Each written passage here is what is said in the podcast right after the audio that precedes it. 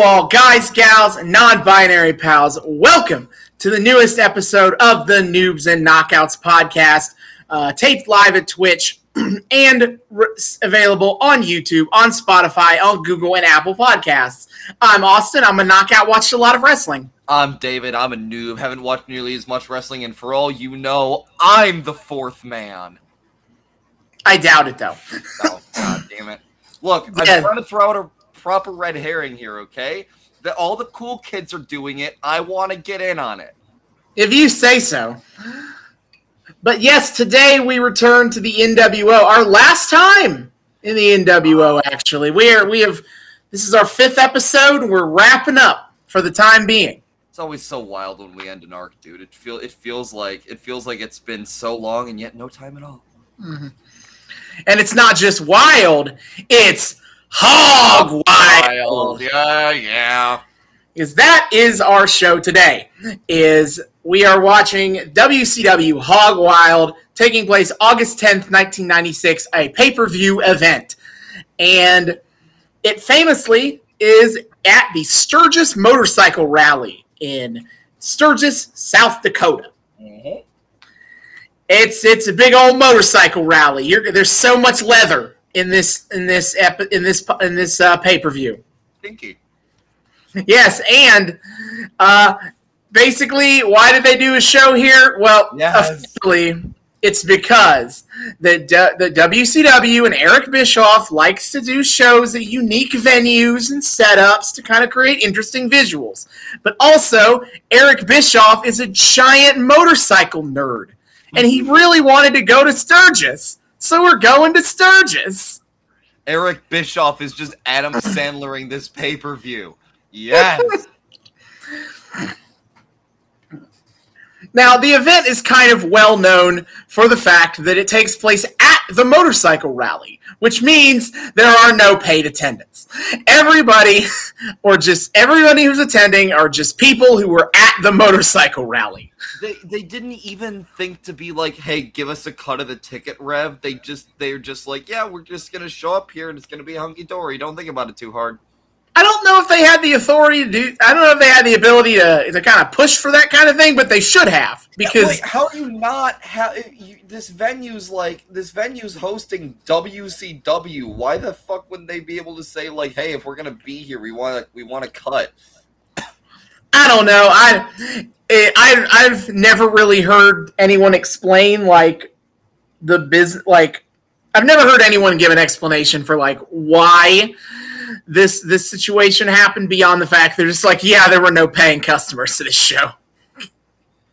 Cool, great, love love love it when when he just drives his own company into the ground. Love love just the, the fact the writing was always on the wall.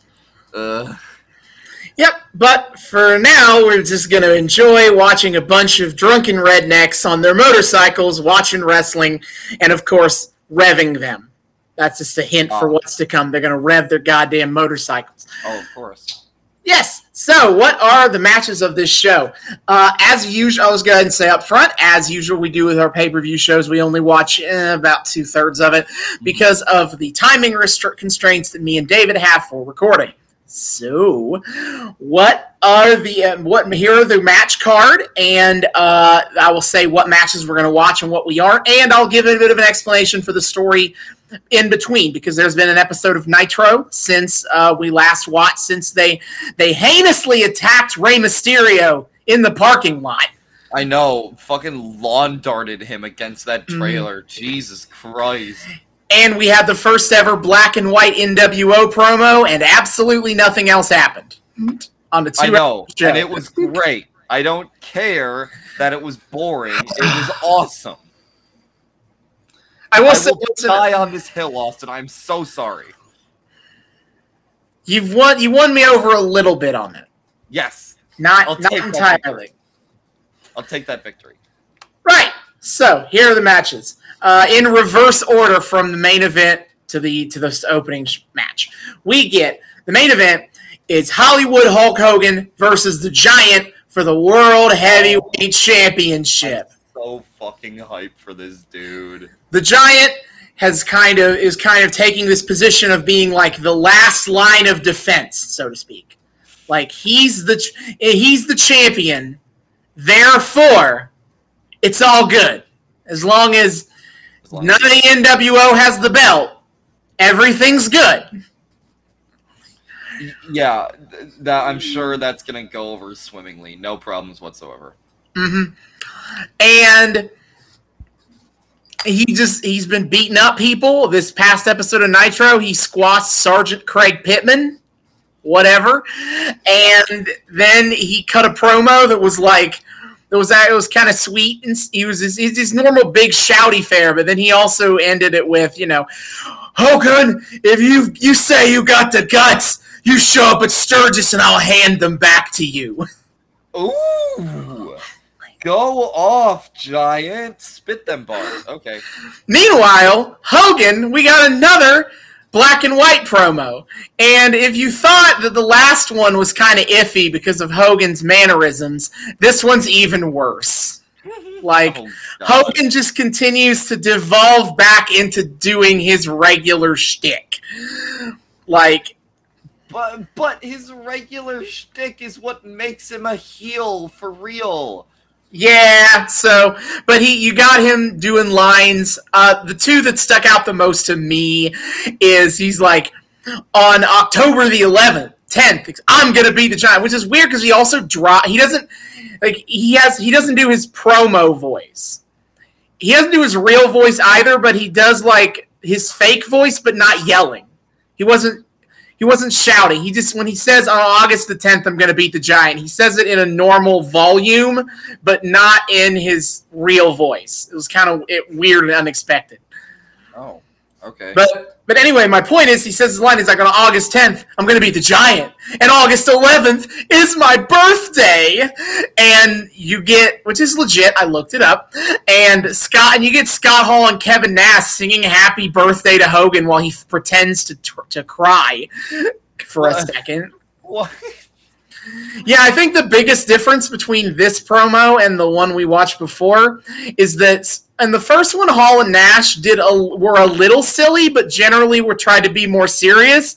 It felt like on this one they've leaned into this to they let Hogan's silliness seep into their stuff too more often they knew they knew what they were who they were working yeah. with at this point. They understood. Like, like you got Scott Hall take, which is an interesting threat, but because he's he he's carrying a baseball bat and he's like, hey, maybe billionaire Ted needs some needs some uh, needs some home run hitters on the Braves. After all, we know how to swing a bat.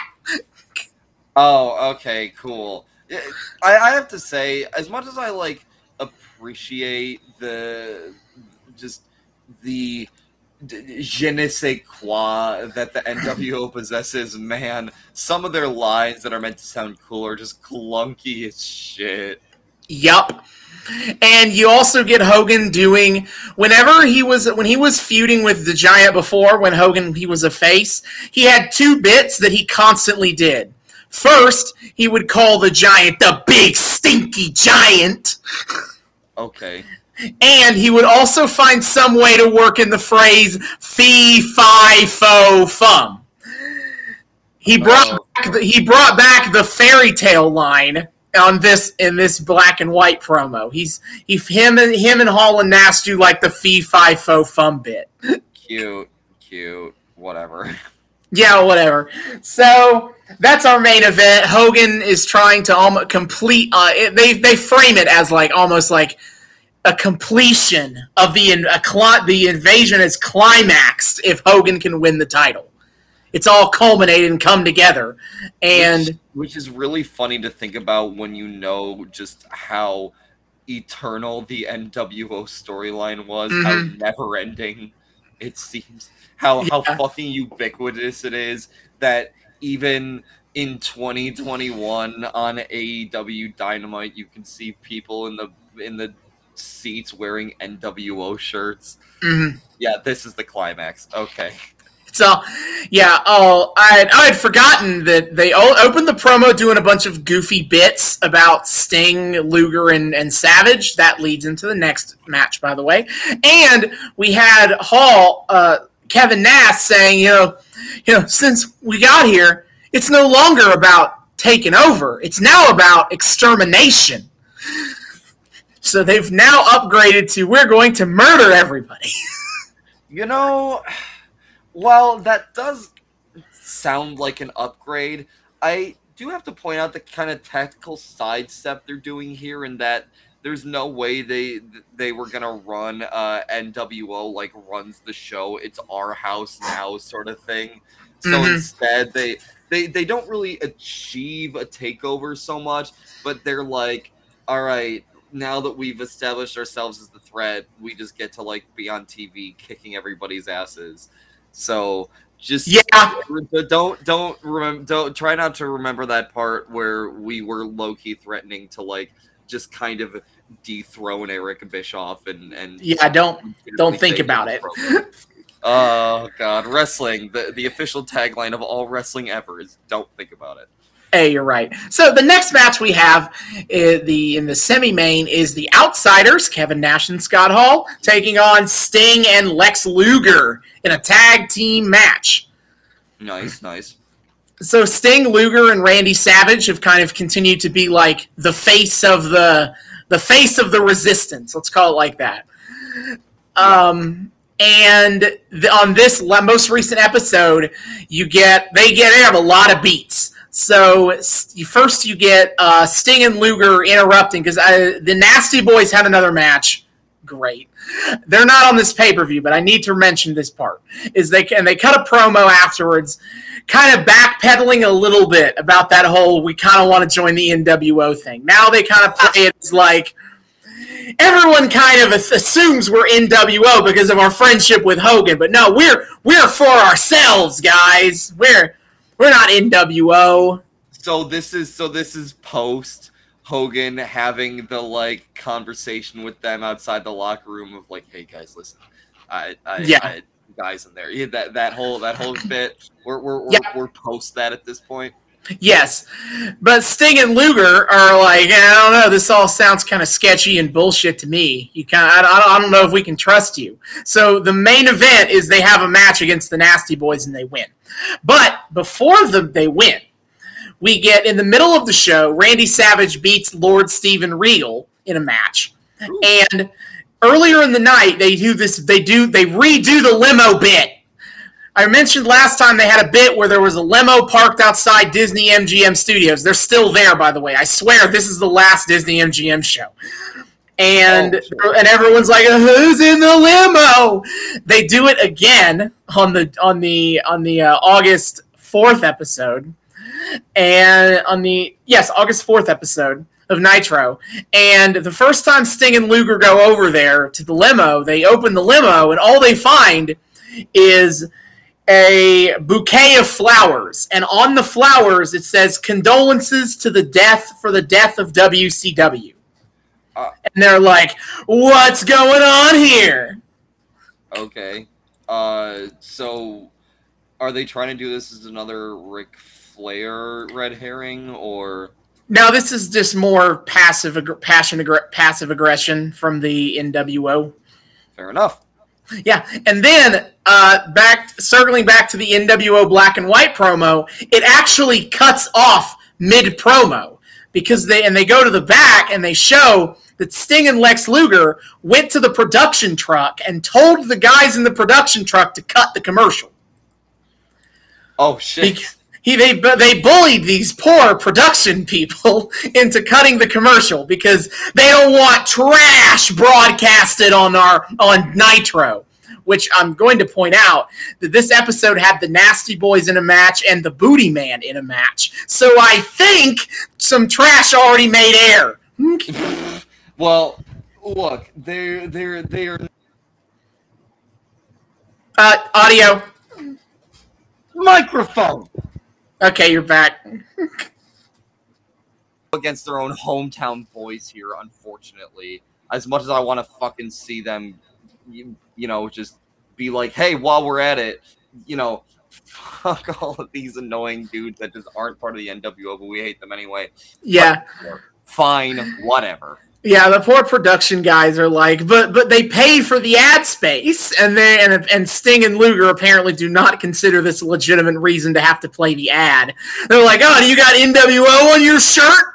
Yeah, look, I I so this is why I want uh, a, a like a show or a movie or something that's like about all the like beleaguered technicians that work for wrestling companies and all the yeah. bullshit they have to pull, put up with in kayfabe, but it's like yeah. Mm-hmm. So we get to the main event bit. They beat the Nasty Boys, and then the, they go to the limo again, and because there's more there's more wrestling in the limo, and they get to the limo, and someone rolls the window down. We don't know who, and they throw a satchel at Sting and Luger and the, it's a and they go off the air before they reveal what's in the satchel.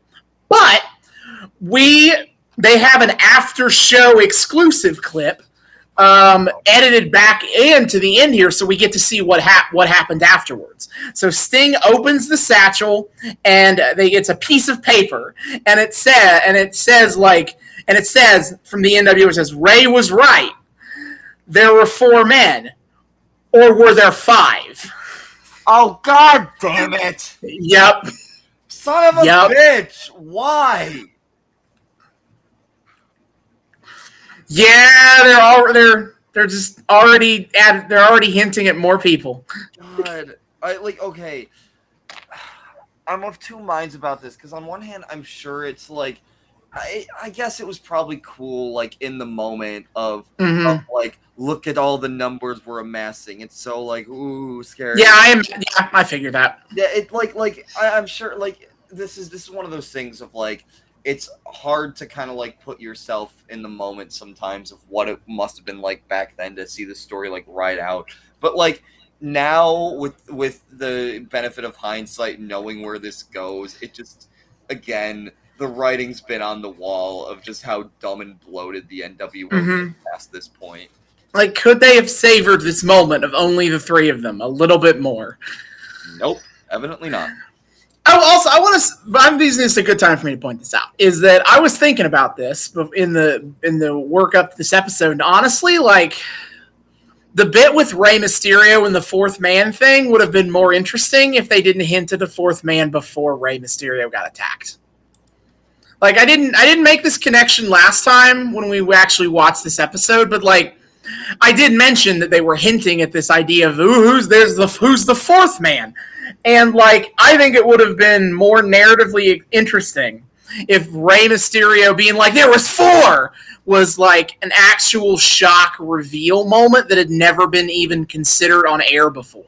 Yes, that I can get down with, and I think that might mm-hmm. have even like that might even for me have been enough to to lay off just now because it doesn't feel like at the time they were already planning to, it wouldn't have felt like they were already planning to bloat this thing mm-hmm. or it mm-hmm. wouldn't have felt so obvious it you know it would have seemed like really like well calculated storytelling that does seem like a bit of a missed opportunity and damn now yeah. that you say that i wish we had it like that like right mm-hmm. at that moment yeah so that's that's that match. Uh, then the next match: Ric Flair versus Eddie Guerrero for the W for the United States Championship.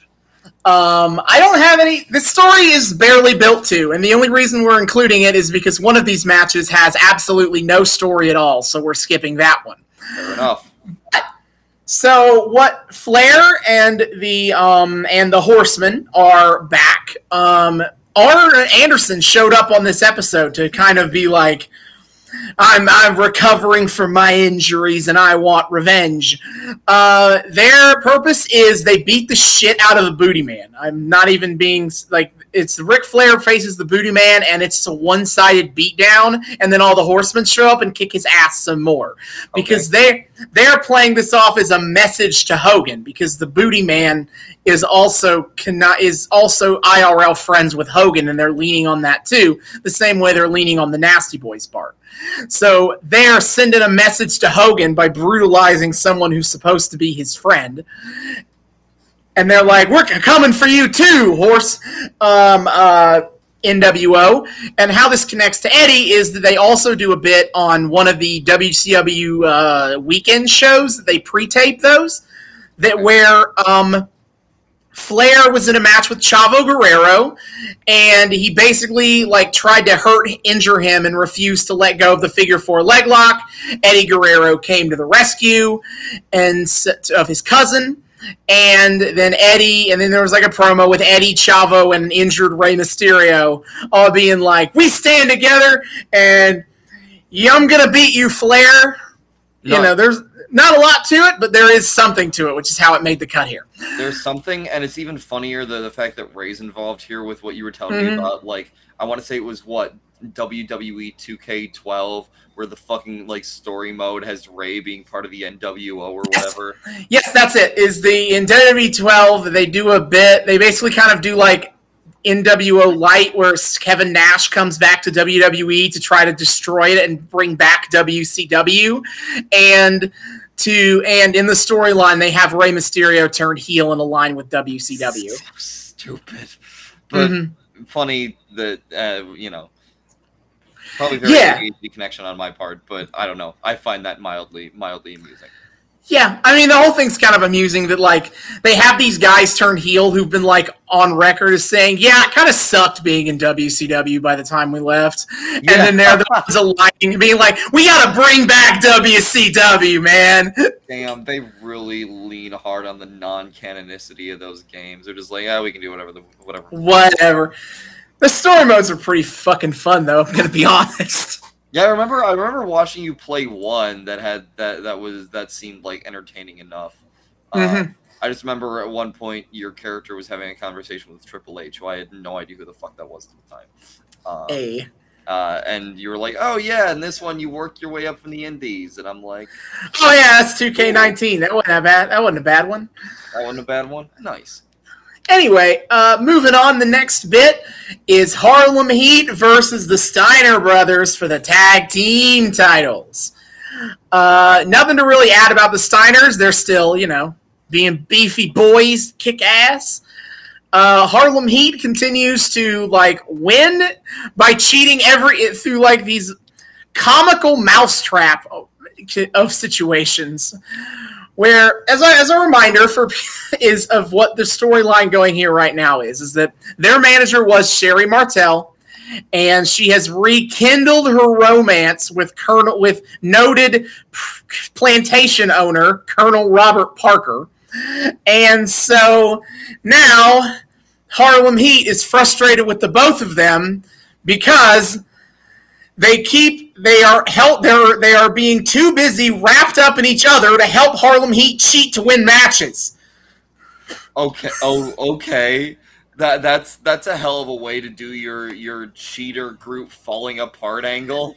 And instead, and now instead, when they do help to cheat, it's through ridiculously complicated methods. For example, on the on the August fourth episode of Nitro, they have a match with the Rock and Roll Express the the sequence of events goes. Bobby Robert Gibson pins one of uh, Harlem Heat, I think Booker T. Sherri pops up on the apron and starts making out with him as a distraction technique. This pisses off Robert Parker, who then gets up on the apron to yell at Robert Gibson for macking on his woman. This distraction leads to Harlem Heat pinning one of the Robert of the Rock and Roll Express to win the match. Oh, that's uh that that sounds like it takes up more action than a match itself. Yeah, it's all it's it's overly complicated and not particularly great. You know, honest, it's really funny that one of the like running threads of our current um uh, uh our current arcs is cheaters fucking up in increasingly ridiculous ways and increasingly weird things being done with your cheater characters. Yeah. Danny Davis. hey, Danny, my man. Our man, Danny, referee, uh, crooked, corrupt referee turned wrestler. The greatest referee in wrestling history, Danny Davis, a real a real rule enforcer. He kept Jim Neidhart in that corner, Dan. He did. So the first match of ours that we're going to skip because of personal reasons that we've brought up on this show before: Hmm. Chris Benoit versus Dean Malenko. Uh, yes, um, the Chris Benoit fact factor of this says we're not watching it, but helps out a lot. What do you say? It cuts down like 26 minutes. yes, okay. The match, this match is the longest match on the show, going 26 minutes 55 seconds. This match, this match is the longest. And it probably is really freaking good because this is two of the greatest technical wrestlers in 1996 going to almost half an hour on pay per view. It probably bangs real hard. but, Chris Benoit is a murderer. but so we are not intentionally watching Benoit matches if I can help it. So, but I will say the storyline is pretty simple. It's basically a situation where it's it's they keep getting in each other's business, and it's not helped by the fact that Jimmy Hart is trying to recruit Dean Malenko to the Dungeon of Doom. So now he's like Dean Malenko is getting sucked into the Horseman versus Dungeon stuff. Yeah, because we needed more of that. What? We do. We need more Kevin Sullivan and Chris Benoit feuding over the fa- over Kevin's real life wife woman leaving him for Chris Benoit in real life and in kayfabe. We need more of that storyline. Why? Why? You know, it would have been really nice if Benoit were a shit worker. If he were just real bad in ring, hmm to match all the shit of this storyline and all the shit that that fucker turned into. Uh, But no, he also has to be one of the greatest technical wrestlers on the planet. Oh, fuck off, Chris Benoit. Yes. Anyway, the next is Medusa versus Bull Nakano. A, Oh, a random women's match sighting. Bull! I love her. I, I wanted to include this basically almost as a make good for SummerSlam 94 when we had to skip Alundra Blaze versus Bull Nakano. So now we get to see that same match in WCW. Oh, Alundra Blaze is also uh, It's uh Medusa. That is her non WWE name. Oh shit. Okay. In fact, that name was not constrict, cons, uh, constructed mm, entirely because of the mythology bit of it. Though that I think that I think some of that is included. It's also it's it's technically short for "Made in the USA," which was kind of her bit when she was in Japan. that that is something about invoking Greek mythology to do a to do American jingoism feels weird and maybe a little wrong. Eh. Well, if you're concerned about American, you're concerned about jingoism. Let's actually talk about Bull, M- Medusa and Bull Nakano for a second. oh, So- Christ. here's what this storyline is is it is the battle of the bikes where the loser gets their motorcycle destroyed by the winner they drive both of them drive motorcycles. only for the sake of this match and it's never mentioned again how however this match was thrown together on this episode of nitro the august 4th episode where they announced this match and it is all of and if you want it, the jingoism aspect comes from Sonny Ono. I don't know if I've ever mentioned him explicitly on this podcast before, but in IRL, Sonny Ono was basically one of Eric Bischoff's friends. He just kind of happened to make along the way, and he brought Sonny in as a Japanese ambassador, or as an or as a, kind of as a company ambassador to Japan because he could speak Japanese, um, and he kind of also then became an on-screen figure as the man, the heel manager for all Japanese wrestlers in WCW. Every single Japanese wrestler is an evil anti-American heel managed by Sonny Ono. Bull Nakano is no exception to this. Oh, okay. Eh. Wait, no, why? No, I like Bull a lot. Why do they have to do some dumb shit with her like that? Because that's what WCW do. That's what, Uh, that's what all of fucking 80s and 90s and early aughts and kind of 2010s and even occasionally 2020s wrestling does. Oh, no. Yeah.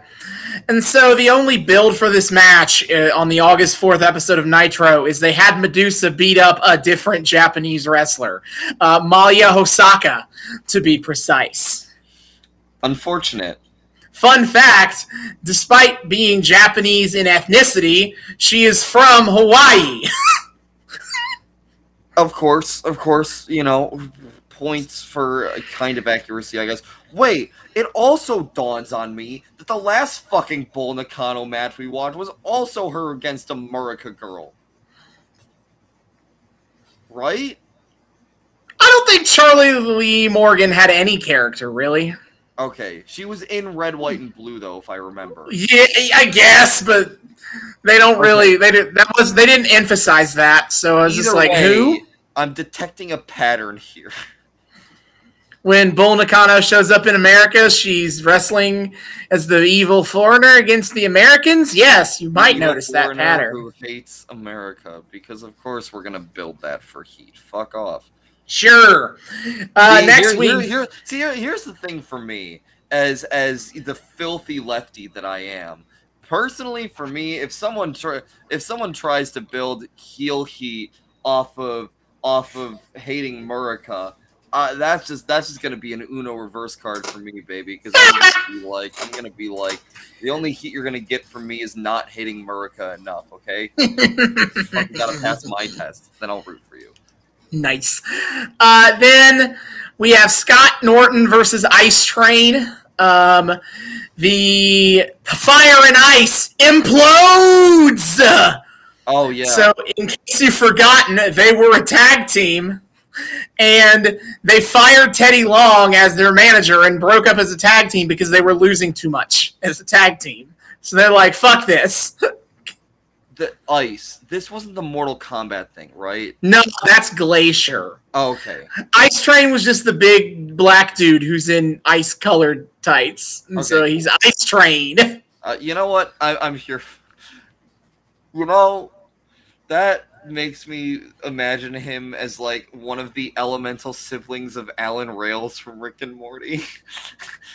Alan This is this is where I wish I'd seen that show.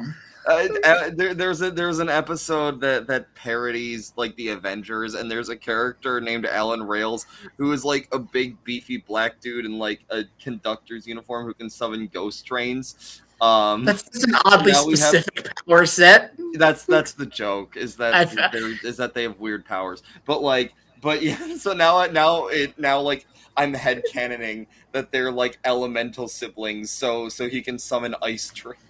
Yeah, he's instead of ghost trains, it's ice trains. Because this is also Pokemon where ghost and ice are elements. Look, okay, I I mean elemental in a broad ethereal sense. Sure, a Pokemon sense, if you want to call it that. Fine. I do want to call it that. Oh, god damn it. Anyway, I, I, also this is as good a time as any to bring this up because I forgot about to mention this earlier. Is that on the August fourth episode of Nitro after after the events of the heinous backlot beating? On this episode, uh, some of the Jobbery boys showed up as tacked as in-ring security. So after, so during every match, they just kind of stood out there on watch. Uh, the pow, the uh, the the um, uh, Meng and the Barbarian, I forget their name already. Big Bubba did it, and Scott Norton was out there. They were standing out there watching, watching for those NWO guys to show up. Mm-hmm. Mm-hmm. I bet they did a real good job at making sure no shenanigans went down. Apparently, they're actually cool with any WCW related shenanigans. Like Of when the horsemen all came out to shit canned the booty man. That Oh, was yeah. fine. They as long as it's not Hogan Hall and Nash, it's, it's all good. Yeah, look, they're they're there for one job and one job only. They know they know what they're getting paid for. Nothing more, nothing less. nothing. They're getting paid nothing at all. Oh, well, wait. Why are they? Apparently, it's, a volunteer job from what from what they say on commentary. Oh God! Well, then they knew what they were volunteering for. I don't fucking know. Yeah. Anyway, I and then you for you don't pay me at all. you know. anyway, the final, the first match of the show, and one that we are skipping, unfortunately, is Rey Mysterio versus Ultimo Dragon for the Cruiserweight Championship. You're you're you're depriving me of. Okay, you're giving me Bull. You're giving me Bull Nakano. I can live with that. Listen, it was between this and Flair Guerrero, and I decided that literally at least Flair and Guerrero appeared on screen together. Uh, yeah, yeah, yeah, yeah. But have you considered fuck Ric Flair? All hail Wrestle Daddy Rey Mysterio. I get that, but also, afraid not. We're not. This isn't. We're not banning Ric Flair from this podcast, so it's not. He's not going to get the Benoit treatment on these situations, these circumstances. we gotta, we gotta appease, we gotta appease the people who actually give a shit about Ric Flair. Fine. Anyway, uh, Ultimo Dragon is another Japanese wrestler managed by Sonny Ono. Of course. Wait, I was thinking that. Wait, that I'm kind of surprised. This sounded like it was going to be another lucha versus lucha match. I mean, he is a masked wrestler. He was Oh. trained. He was trained in the lucha libre style in Mexico, but he is Japanese, so he's going with Sonny Ono. Of course he is. Yay! Yeah, why not? And that is the and that is the rundown of the WCW Hog Wild pay per view.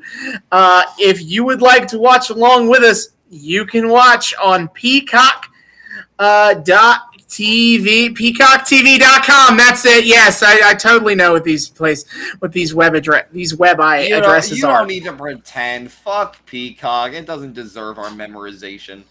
Fair.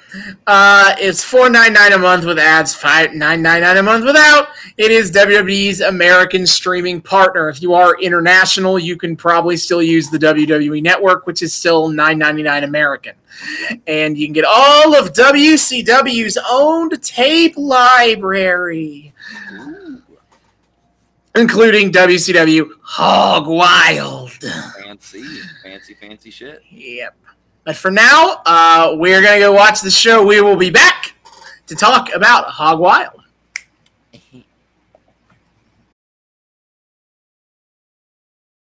And we are back. We have just finished WCW Hog Wild 1996. WCW coming at you live from Sturgis, South Dakota. And all of your hopes and dreams are dead because Hogan is the Hollywood Hogan is the champion again. Wow, what a shocker. Also, the the booty man is the fourth man, except not really. I guess. But for the like fuck but for five minutes you thought the fourth man was, was the booty man? the booty man. I was so mad. I'm still kind of mad because I feel like they did. Th- this was dumb, but okay. Uh, I got. I gotta say, on a whole, this is probably a controversial opinion. I wasn't super impressed by this pay per view. No, it's not. It's not that. It's not that well regarded. Oh, really? Oh, No. no! I didn't do a controversial. Yay! You know, we we did happen to skip two of the better matches on the show, That's but fair. even even with that included, most people are kind of like, eh, okay, cool. to this to this show. like okay i'm sure that that like when it came out it was cool because you know the the fact yada yada yada but it's hard to put yourself in that when you're removed without like a lot more exciting shit going down No, um but yeah here we are in sturgis uh a lot of Uh, people on bikes uh yeah. Wow. For for for to give people idea of like what the setup was here is you have the WCW stage, and they just like set up like their their backstage area through all this like big dirt walkway. yeah they're And, outside like, again Yeah, they're outside and nobody is sitting down because I don't think there are even chairs. And it's just like people who showed up at the rally, and a bunch of people are sitting on their motorcycles. The whole Yeah. show. They love to rev their motorcycles in approval or or, disapproval. or and disapproval we will oh, oh, we'll get to that to that. Oh, we're gonna have a great time talking about that, my friends. Strap the fuck in. Yeah. So do you want to just go in order with this one? Yeah, sure. First note I have, which I think just if we're talking about the aesthetic, right, of being at Sturgis, first note I have is um Mean Gene and denim. There, yeah, everyone was wearing everyone was wearing a shitload of denim tonight. Everyone was wearing, but Mean Gene Okerlund is in a fucking t-shirt, denim like d- denim, Denim. jacket, jacket, like sleeveless denim jacket, and and like denim uh, denim baseball cap. It was and the sunglasses. and the sunglasses. I it's so wild because Mean Gene always wears a tuxedo, and all of a sudden he's casual Fridaying it here at Sturgis, decked out in fucking blue jeans from head to toe. Yes, baby. Yeah, ever yeah, they they they they they re- they they had the announce team really get into the styling going on here because also you had Dusty Rhodes on commentary. He was in a denim jacket top he was in le- oh yeah, he was. Yeah, yeah. and match and then denim jean shorts. hmm Dusty, Dusty was Dust, Dusty one. I think most iconic for tonight, just in Yeah. general. And then uh Tony Schiavone was in denim jacket and jean and f- full length jeans and he had a he had a cap had a Mhm. cap on. And he had, he had his his hair was flowing down. Yep. And Heenan was in casual for him. He didn't wear denim, but he wore like a more casual jacket than he usually wears. It kind of looked like he was in leather, but maybe I'm just crazy. Mhm. A little bit. Uh, the they open the show talking up how cool Sturgis is, and they're getting- they do that as like a Yeah, time fillery this bit is the so entire wild. show. They fucking plug how cool Sturgis is to be at, and yet they didn't demand a single fucking penny of comp from this event. Are you shitting me? As it turns out, WCW were marks for As it turns out, WCW were bad with finances. Whoops. yeah so we get our intro they're like woohoo they show they show the wrestlers on we're going to get a bigger segment about this later but they show the wrestlers on their motorbikes at sturgis Mm. ready to go Mm.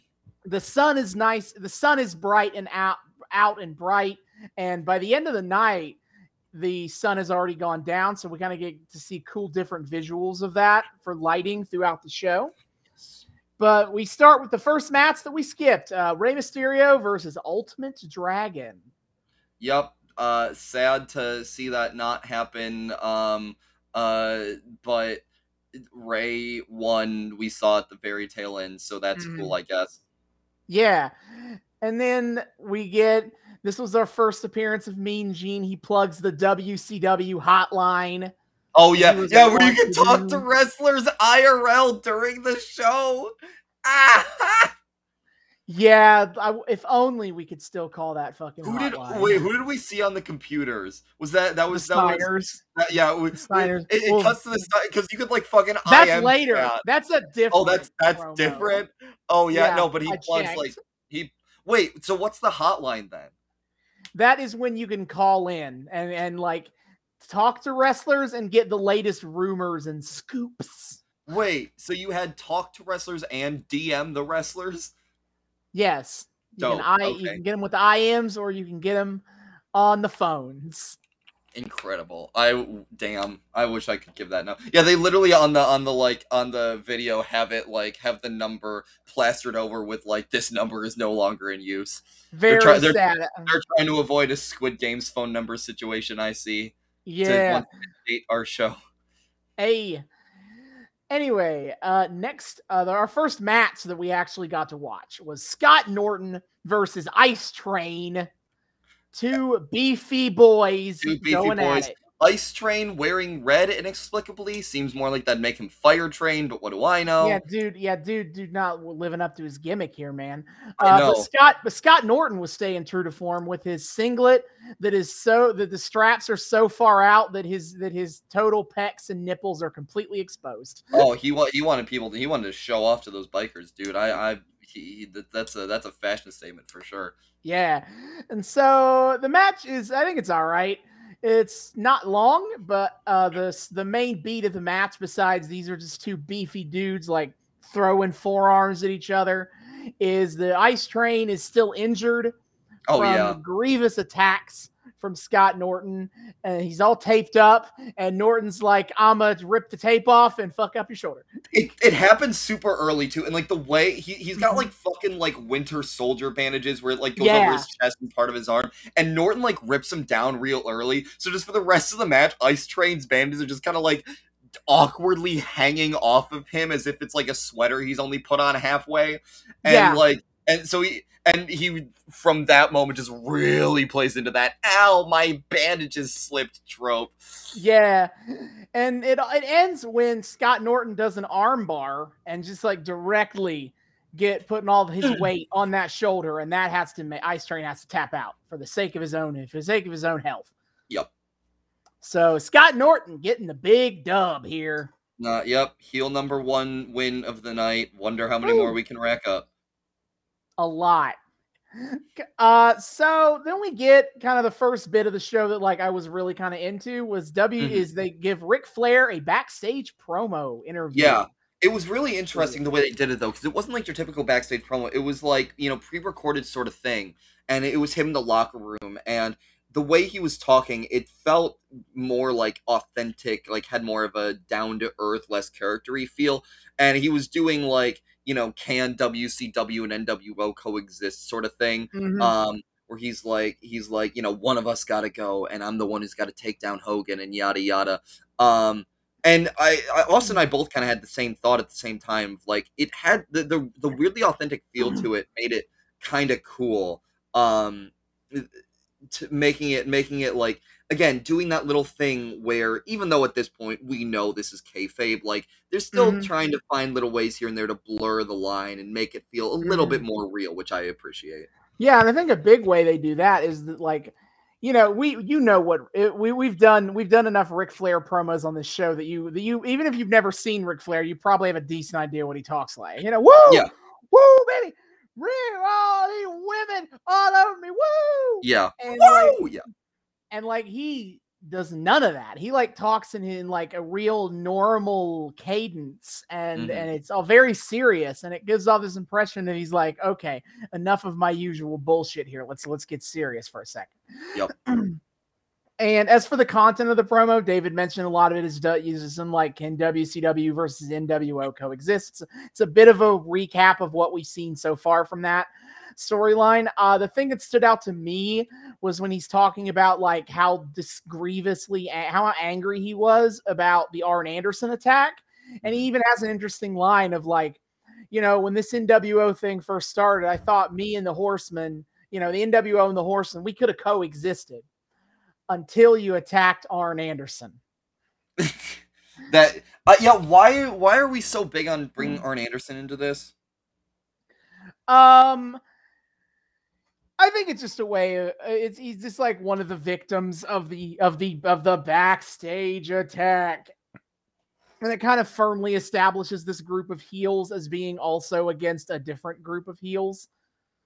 Like it's it's no longer just some vague idea of like, oh, we must protect WCW because that's the company that we've been repping for years, and that's where we work, and that's this is our this is our our place and, and it's now it's personal you know like is there's an individual vendetta here yeah it's uh I, I I suppose so. I just they they've already attacked so many people. It just feels funny to like zoom in on Arn specifically as like now this is now now this is personal. I don't know. suppose I don't know. That's just, that's just me personally. But you know, either way, it you know it do, it does give Flair a reason to like really kind of sit down and have that. I'm taking this seriously now. Voice. So Mhm. props for that. It was a really cool promo, and it does kind of hype you up for whatever the hell Ric Flair versus Hogan is going to turn out to look like. Yeah, we'll, we'll get to that at the end Indeed. more probably more of that uh next up we get medusa versus bull nakano in the battle Oh, of yeah. the bikes I actually got to say, after the Ric Flair promo, we get a advertisement. You would stepped away for this, but we get this advertisement for the Hog Wild official merch, and I Oh, gotta say yeah. that jean jacket looks like hot couture, dude. I damn. damn, it's it's a mystery to me why the NWO shirts survived and the Hog Wild jackets didn't. Why why are we not all repping Hog Wild, Hog Wild. jackets? It was oh 2021? man, it's so goofy. I loved it. But yes, Mhm. now we get Bull Nakano versus Medusa. And Uh, I love Bull Nakano so fucking much. Yeah, Bull Nakano is sweet. Um, first we get they they come out on the motorcycles, sort of. Well, okay, Bull doesn't. Bull, Bull just walks out. She had, the, she, had the, she had the good sense to not fucking humiliate herself by attempting to ride a motorcycle. now she makes Sonny Ono do it. Yeah, which he's just kind of dicking around with it. Whatever. It's painted with the Japanese flag on the on the on the on the motorcycle. What's xenophobia? I haven't And- heard of that concept. And then uh, Medusa comes out with her red, white, and blue motorcycle and just kind of very carefully rides it down. oh yeah. Now, to clearly- be fair, she to be fair, she rides the motorcycles in the WCW bit later, so she clearly knows how. yeah, but, But, it's still very she- funny. No, she's like dragging. She's dragging her feet on the ground to move this maneuver this motorcycle down Yeah. the entranceway. Which like it could have been when I saw that she was biking in the later promo. I thought, okay, maybe she is an actual biker to some extent, and this is just like a Mhm. safety precaution thing. But it's still really funny because it does clearly kind of diminish the effect that they were kind of clearly going for. No, they're trying to make it sound like both these women are like real bikers, and there's something really on the line here, and like someone's gonna get their motorcycle destroyed, and like neither of them look like real bikers. Not remotely.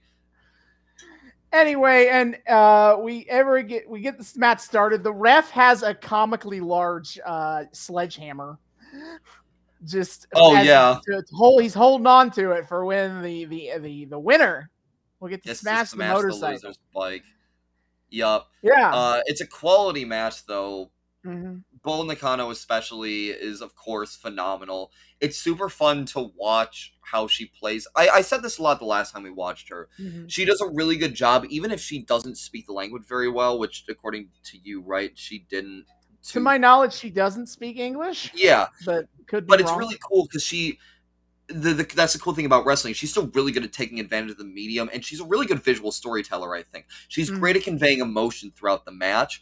Uh, it helps too that she has one of those Sting esque effects where her hair is gelled upward at the start of the match, and it like falls down as the match goes, kind of like you. part of have that. Part of that was the part of that was the wind. I think, like the wind was catching her hair. True, but it does add to that element of adding emotion to the match of we see the slow degradation of these people as they fight harder and harder. I think it adds something like Sting's makeup coming off does has that same similar effect. Mhm.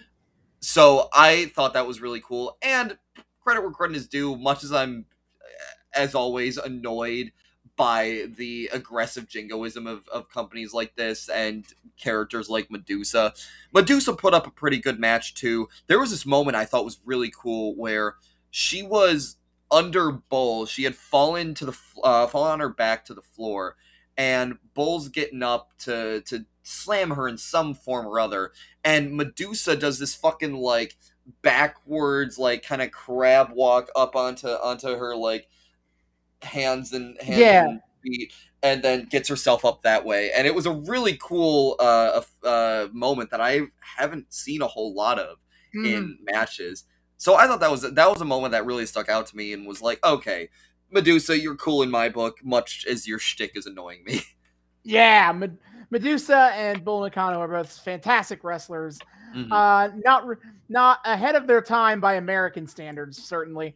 Uh, and I I don't I'm, I must have missed how this ended. I think I was looking away from my screen for the time, but I I did not fully catch how this match ended. it ended Medusa in a dq because it was either an interference dq or it was a countout dq i can't remember I think it'd be DQ from Sonny Ono interfering. It had to have been because I do not. Hmm. Re- I distinctly do not recall being a count out, and I cannot think of any other reason that there would have they would have DQ'd this match. For for once, I appreciate WWE's penchant to show replays of everything, so I could have better seen what happened. But inevitably, it ends with Medusa the winner, and and, and for some and Sonny Ono deciding to be like, screw the rules, I have the sledgehammer, and he tries to attack Medusa's bike, and the rest like, hey, hey, hey, give that back. Hold on. that might have been win. that might have been what got the DQ in the first place. Honestly, Okay. uh, let me look this up real quick because this is gonna bother me. Mhm. Medusa, Bull Nakano, Hog Wild. Um, I'll just continue explaining what happened Yeah. from there. Is they got the the motorcycle? Is he got the sledgehammer? He tries to attack, destroy Medusa's bike, and it doesn't really work. And then eventually, Medusa gets the sledgehammer, and she gets her rightful winner, attacking Bull Nakano's uh, motorcycle and failing completely. Um, I don't know what the issue was necessarily whether it was the sledgehammer, just like I don't know if it was because Medusa couldn't swing it hard enough, or the motorcycle. Apparently, you can't just smash motorcycle with a sledgehammer, or she was not attacking the right points.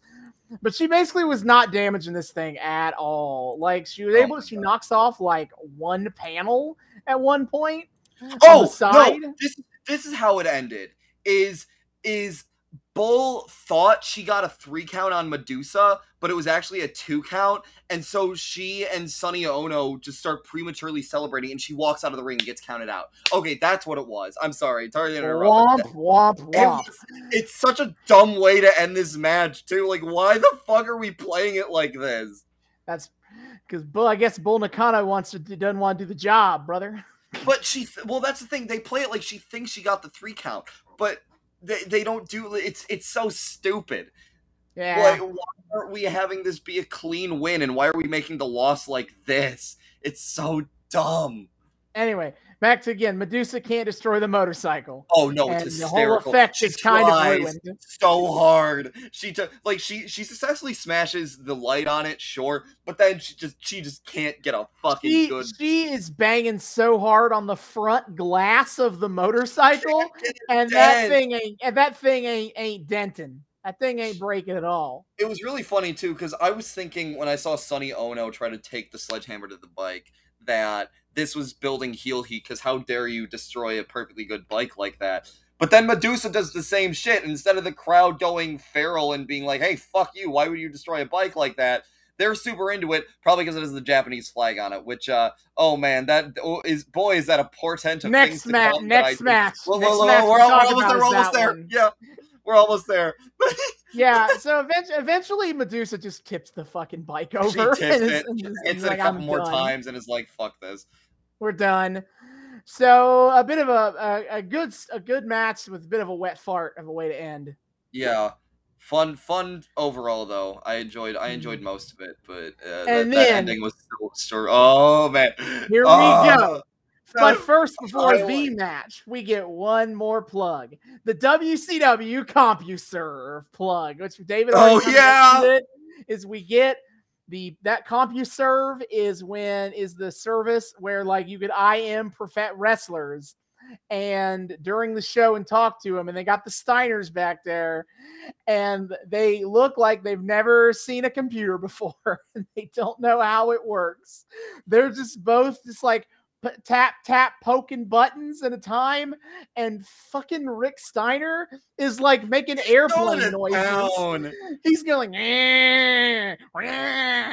I don't, I don't know if he thinks he's like doing an airplane. I don't know if he thinks he's growling like a dog. I don't know what he's doing. He, he's, But- he's he's just typing the fuck away. He's, his hands are going nuts. It's like Yeah. smashing the keyboard. But it was pretty funny. Uh, W there are some funny WWF ones of the sim that look similarly stupid of this as well in the '90s. Uh, you know, this was they were they were really trying to get catch on that that that new computer tech internet technology. Yeah.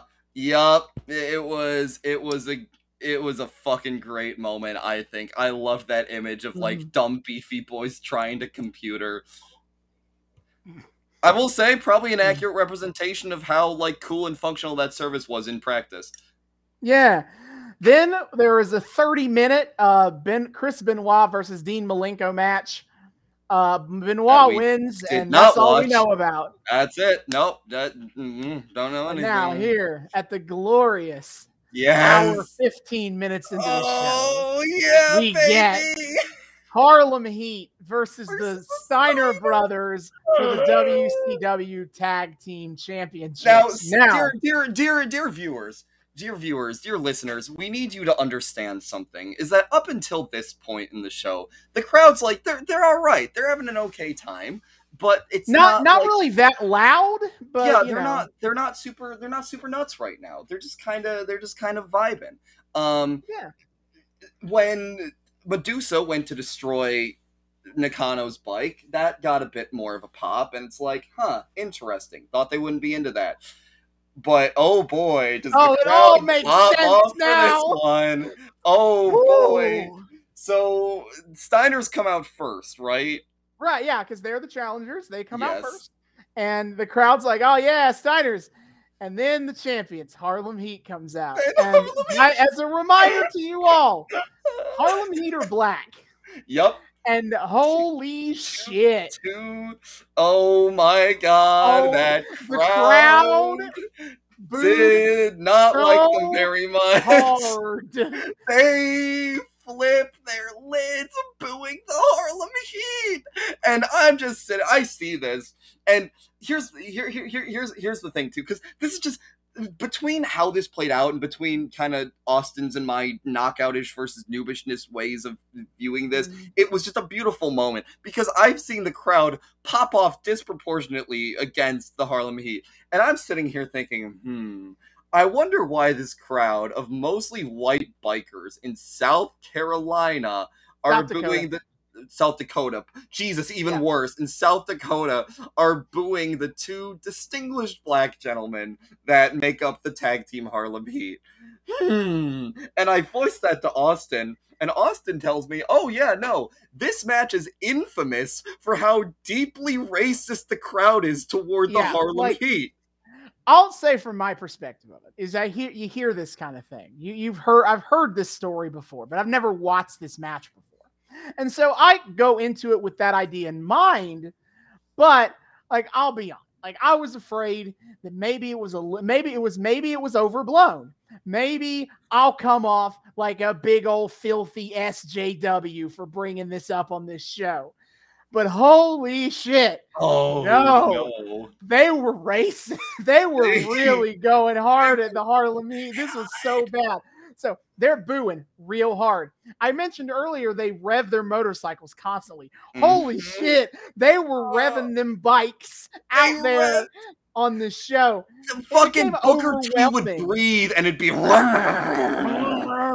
okay, listen. A couple of people threw up Confederate flags in the crowd when the Harlem Heat was on. camera angle we were watching, there was a fucking dude in like the back left corner throws up a Confederate flag whenever the camera panned to them. It was like, what the fuck? I was like, man, this is this is not subtle. This is there's oh. no other way to interpret this. And The and crowd. This is the most animated the the crowd gets the It's the entire, entire- show. okay, I wouldn't I wouldn't go that far, but it's up there. It's up there with the grudge match and the main event certainly, and it's disproportionate as shit. And hmm, boy, I Like, wonder why. Moses. They, oh, the Steiners Lord. have never been more popular with the crowd than this match. They anytime the Steiners did anything, this crowd was all in. they were so happy to watch the Steiners just be like just just just hurt the Harlem Heat. But oh no, the Harlem Heat gets the dub and the crowd ain't too pleased about that. Yeah, the crowd after this Harlem Heat win, the crowd start throwing trash in the ring. Yeah, They wait, which keep in mind, we- dear we viewers, we have about, not We, we talked about this a couple of times, a, uh, week, a couple episodes ago, with like how big a deal it was when Hogan turned fucking heel for the first time in a decade. People threw trash at him. Yeah, like like, They're like doing this is- this. Hogan Hogan being the third man was the first time in the entire like over 40 episodes of this show we've done where we've seen the crowd throw trash in the ring because they were just that pissed off. Because of course, Hulk Hogan has turned That's heel a big deal. and- and everyone and everyone's like disgusted by this fact. So of course they're gonna like chuck trash in the ring. No, we're just casually throwing trash because Harlem Heat beat fucking uh, the Steiner brothers. No. Uh, yeah. And uh, a quick shout out to the other to the Harlem Heat managers here is like poor Robert Parker.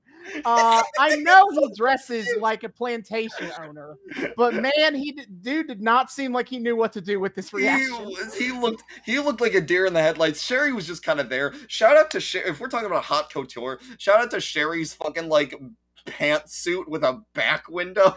Yes, she comes out with this pantsuit, and you see it from the front. entire back window. And you see it from the front for the most time. I was like, okay, Sherri's wearing a back suit or a pantsuit, sure. And then like toward the end, she fucking turns around. And I'm like, there's a giant asshole in it. Why? Well, I noticed it when um, Booker T was jaw jacking at the crowd and made it seem like he was going to go fight somebody in the crowd, and Sherri pulled him back. Oh no. It was so good. Okay, the match was great, but the It was. deep racism of the crowd was just fucking disturbing. That is, It was absolutely. Oh. And like, naturally, these re- these wrestlers are professionals, pal. Which means that Har- that, ma- that Bu- Harlem Heat, Booker T especially, made sure to rile the crowd up some more. Oh my Like, god! And the Steiners played. The the Steiners leaned in too. God damn it! hmm But yeah, uh, the match itself was really fun. It was a Like, fun Book- one. I the book Harlem Heat and the Steiners got great chemistry with each other. God Their yeah. matches are always hard hitting, fun wrestling affairs. And but like it's so hard to remember almost anything that happens in this match because vroom, vroom, vroom, vroom, boo.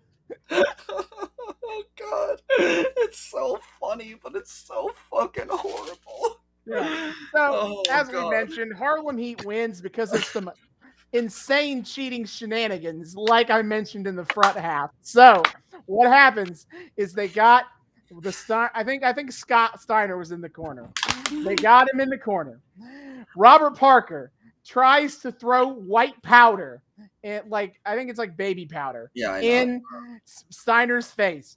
He misses it. Steiner ducks and he hits Booker T in the face with the powder. But then Sherri Martel pops up. She has powder and then she hits Steiner. And then that leads to, uh, and that leads to Booker T getting the pin. I know, I know. They, they they botched the powders. They just do it again. They're like, yeah, yeah, yeah let's give it a second. Yeah, whatever. As long as long as we win. Is it bad? This is the match I kind of have the most to say. No, because it's absolutely one of like the most significantly remembered matches on this show. The other one is probably Benoit and Malenko, both for being that good and also because the crowd gave literally zero shits about it. The fact that those are the most remembered matches on this show, just oh, it hurts. We really, we really People- keep doing these angles that just kind of end on like vaguely disappointing notes. Well, I will say that the moment at the end of the main event, which we'll get to, is probably the most famous thing for, out of this show because that thing carries over for the like next couple of years. Oh, okay, fair. but but like in terms of like the matches that happen on this show, it's the Benoit and Malenko put on a classic in front of dead silence, and and the crowd got really really mad at Harlem Heat. Yeah, it makes it even funnier that the fucking Benoit and Malenko match, which was, I'm sure, technically very phenomenal, just got met with zero popping whatsoever. Yeah, this is not a Oh, Sturgis. This this crowd is not does not appreciate the finer points of technical professional wrestling. Or maybe they're all just psychics who knew what would end up happening with Benoit. Who knows? Anyway, It's probably the former, to be it's honest. probably but, the you know. former, but you never know. Yeah, so Harlem Heat get the win. What a what a shit show. Yep. Oh, I, I, Christ. I'm glad I can say that I've seen it. Yeah, yeah, it certainly feels like a big part of wrestling history. Yeah. Anywho, it, it's it's honest, it's absolutely one of the two, like probably two or three most famous things that ever happened on this pay per view. Like this series, the, the Hog. Wild shows. Uh, probably up there with like the Jay Leno match, and I think the yes, Jay Leno gets in a match. We're not getting there tonight. Thank you. It happens. At at the the fucking Hog Wild, and I think this. I think I think when Karl Malone gets in the ring, like the basketball player.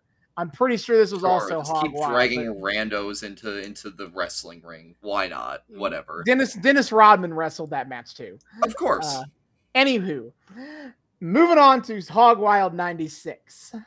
yeah. Back to so- the main event, baby. Back to that. This is when we get the moment that, like, I told David I was super excited to watch because, as a reminder, is like I time through all these shows before we get to watch them, so I know what we're going to skip and what we're not. Mm. So when I when I put this down on the time card, I was very excited to get to watch it in full. It is the WCW at Sturgis video package. Oh, where oh yeah. they they start at the Mall of America in Minneapolis, Minnesota, and all the WCW wrestlers Plus and Bischoff. Eric Bischoff Yeah. pile onto their motorcycles and they fucking motorcycle to Sturgis. It's so stupid. It's, It's so, silly. Freaking it looks like every motorcycle, like every motorcycle shot, riding shot that has ever existed in a movie. And it the, literally they just combine every single possible cinematography you can do with a motorcycle and just fucking chuck it into this product. Oh yeah, you got, and everyone's got the finest styles. A bunch of them are either wearing jean jackets or Mm. are just shirtless, Yup. riding their motorcycles down the highway. It's uh, yeah, and, and- and it's looking it's so cool. Faces, by the way, it's only faces. So I guess all the heels Well, yeah, have to, like drive drive a van or something. Uh, there was a couple of heels because you have Mongo McMichael, who's Oh, part of the Mongo there. Horsemen. Oh, shit. Yeah, dude, Mongo, Mongo. Not only was he in the in the denim, he dressed up his dog Pepe in the denim, and they showed him showed Oh, Pepe on remember that. camera. Oh my god. Yeah, But th- I mean, had, this, like- really, this really. Oh, sorry. Go ahead. I was you got Sting, they had the Steiners, they had Mongo McMichael, there was Bischoff. I mean, there was more, but I don't I don't remember them. But Oh, the Big fact that, Bubba Rogers, who was Oh, also yeah. a heel, he was there. the fact that It was Bischoff all the motorcycle enthusiasts. But it's, it's on the the fact that. Bischoff was leading the pack just proves what a fucking like Adam Sandler tier vanity trip this was. Like, like yeah, let's have a pay per view at my at, at the home of like my big other hobby, and let's not demand a single fucking penny of extra restitution, even though that's fi- a financial. Fuck, a financially ruinous decision to make when it comes to running a pay per view mm. like this. Jesus Christ, you moron! good times were had. I, sh- I Uh. should I should listen to Eric Bischoff's podcast about We- see if he answers that question. Except I Uh. don't wanna because Eric Bischoff is an expert at not taking credit for anything he could be construed as being wrong about. So I kind of don't want to right for listen Eric to him Bischoff. about it. That sounds about right. Anyway, the next match is Ric Flair versus Eddie Guerrero for the U.S. title. That's pretty I'll good. be honest, kind of big surprise that like I, I kind of expected the crowd to be more into Ric Flair as is like, hey, we know who that guy is. But they kind in the same way they are like that with Hogan later, but they Yeah. kind of just don't really react to him. I get the feeling this isn't a crowd of like particular wrestling enthusiasts. They just have like Mhm. broad cultural osmosis knowledge of what's going on. yeah, seems it it seems that way based on what they react to. Yeah, Just to say, in terms of outside of racial divide, it's pretty much just Hogan. nothing. It's yeah, it's and Hogan and Hogan at the end. Uh, Yeah. Um, yeah, uh, uh, Flair versus Guerrero. It's it's a, it's a pretty good match. I don't got much to say about this one, but it is Mhm. cool to see these two titans like meet in ring because they're both like Yeah, big, they're really famous good wrestlers. and Yeah, they're, both really yeah wrestlers. It's is getting to see like Eddie Guerrero pre-prime and Ric Flair at the is end Guerrero of his prime. pre-prime? Yeah, Eddie Guerrero. This is yeah pre. This is pr- a couple of years before his prime. Eddie Fair enough. Guerrero, sure. Unless you want, unless you want to argue his prime is when he was WWE champion, in which case he kind of just died in his prime. Uh, so kind of up to you. Eh, But either way, this is before Eddie Guerrero becomes like a big star.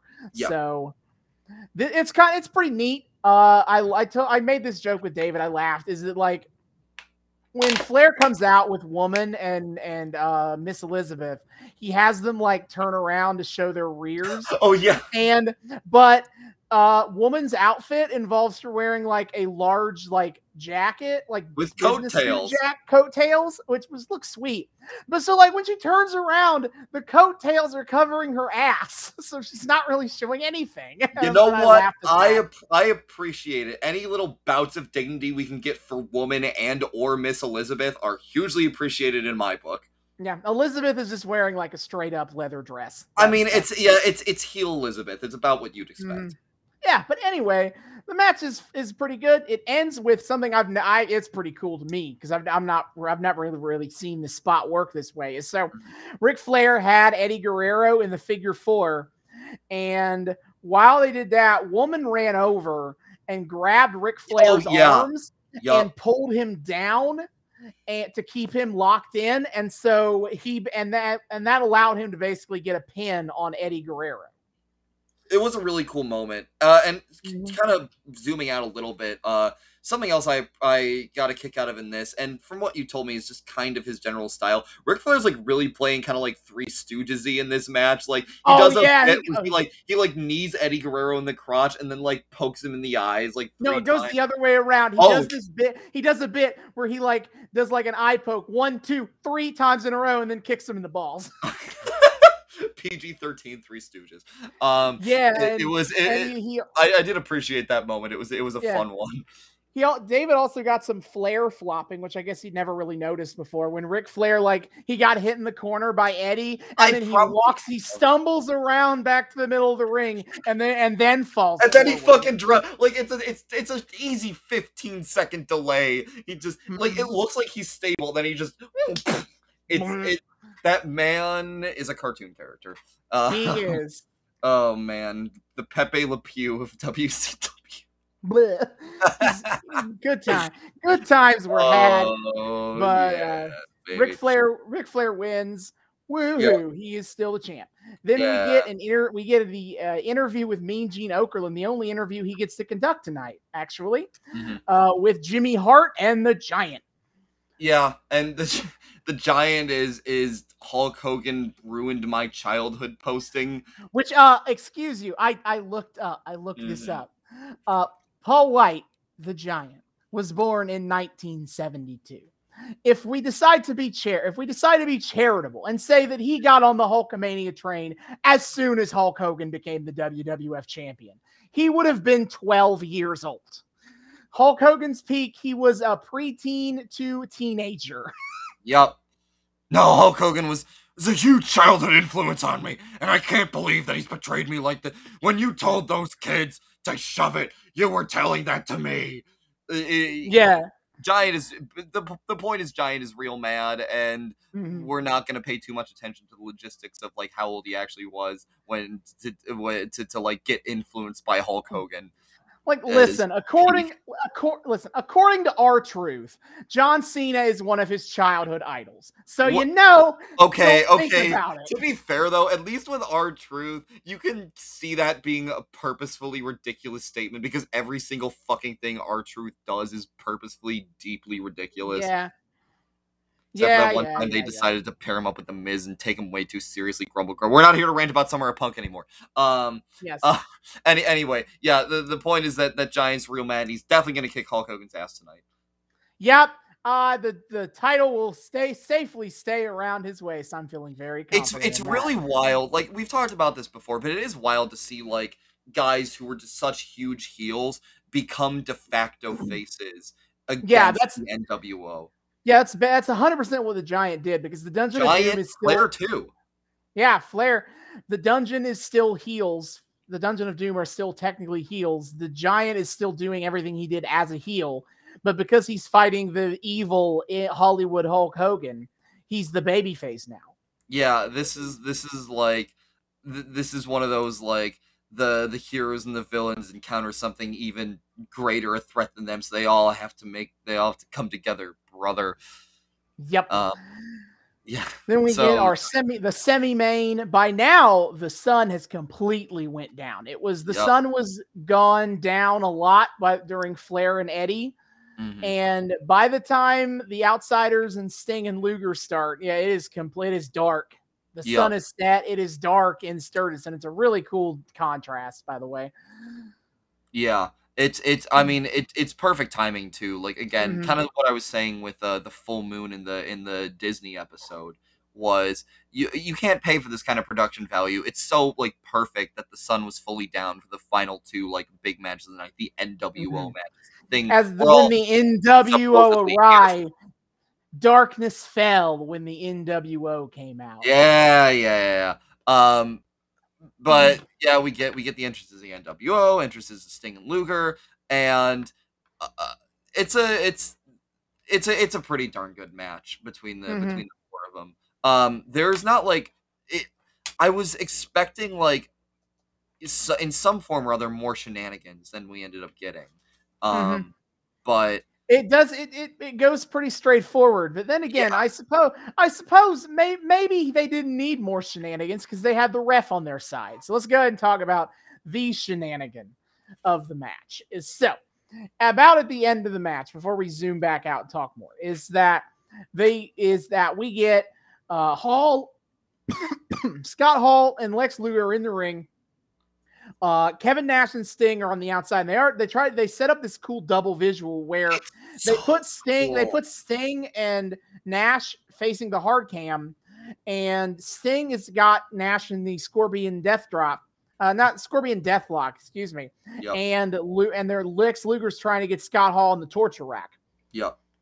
Yeah, and it's really cool too because the way it's set up is they're both facing, they're both dead center, one directly above the other, one in ring, one on the floor, and it's just this great kind of visual that brings the that brings this whole grudge match together. I really liked that. Just just that little moment was a really cool thing to look at. Yeah, but then uh, in trying to get uh, Hall up in this in the torture rack, he accidentally knocks over the referee, Nick Patrick. Who spends the rest of the match uh, feigning uh, an, eye, head, an eye injury he can barely see. And then what he ends up doing is while he can barely see, he falls down, he forearms Lex Luger in the thigh, Oh my god. and and then uh that knocks Luger over, and Hall gets the pin, and uh Nick Patrick goes one, two, three, a little bit quicker, a little fast Yeah. than usual, you might say. it, it it was funny too because like at the beginning of the match like it looks like nick patrick is not fucking around like Mhm. he he is not letting anyone get away with anything he's making sure the the tags are clean between both Mhm. teams and then all of a sudden he's playing partial judge so i guess nick patrick is in the pocket of the nw maybe nick patrick is the fourth man Whoa! oh Yeah. I, I suppose I don't I don't think it's worth trying to preserve the spoilers of this aspect of it, but Mhm. yes, we're about to do a very long form storyline on Nick Patrick being in the NWO's pocket. wait nick patrick is the fourth man that's the reveal No, he's not the fourth man, but he is he is a crooked referee. A little like the Danny Davis. danny davis hey so many And- fucking parallels And to be honest, I had no idea that they planted the seeds for the for the Nick Patrick heel turn this early. I gotta say, I didn't even notice until you were talking about it like this. I thought it was legit, like he like he got his eyes accidentally hurt, and he was just selling the fuck out of it. I didn't re- I didn't Mhm. notice the fact that he was like using it to be in favor of the NWO. Mm-hmm. Well, that's the thing is if for this match he's trying he's playing, uh, you know, um, uh, plausible deniability. That oh he was he was hurt he was he could barely see. Yeah, he, didn't he, he didn't know that Lex Luger's ar- leg was there for Yeah. him to forearm.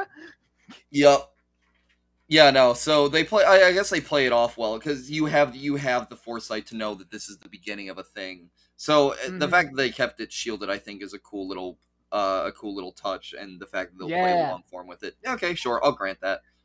hmm But uh, the outsiders get the win this way. Yeah. Uh, also, a note. Uh, while on commentary, uh, Bo- uh Oh, I forgot! I almost forgot about this. Brain, yeah, Brain is letting his mask slip a little bit because he keeps like accidentally uh rooting for the outsiders, and and Yeah. uh, Dusty Rhodes is like, "Hey, yo, what are you doing over there?" Hey, hey, whoa there. You you are you the fourth man? Are you traded? Uh, Uh, they, they say they say you can't trust anyone. Can we trust you? Which was he, yeah. But he, yeah, he'll do thing like when Sting and Hall were both kind of like trying to run for the tag. He'd be like, "Hall's really got to get a tagger." I mean, uh, Sting. I mean, um, mm, mm. There's a great moment where like Hall pulls I I can't remember I think it was Hall pulls Luger to the corner and mhm. Brain yells out, "Come on, Hall!" and and I think Schiavone calls him out. Uh, and and he's like, And he's "Oh like, no, "What did no, you I mean, c- c- I mean, come on, like, c- come on, don't do that." yeah, like Which he, which Heenan, Heenan tries really hard to act like he's not in in the in uh in for Hall and Nash. the he Which- man he can't help but go in for the which is oh man, ultimate disappointment for me. Which means he's ultimately going to be pulling for Hulk Hogan. He's betraying his principles, and I don't like it.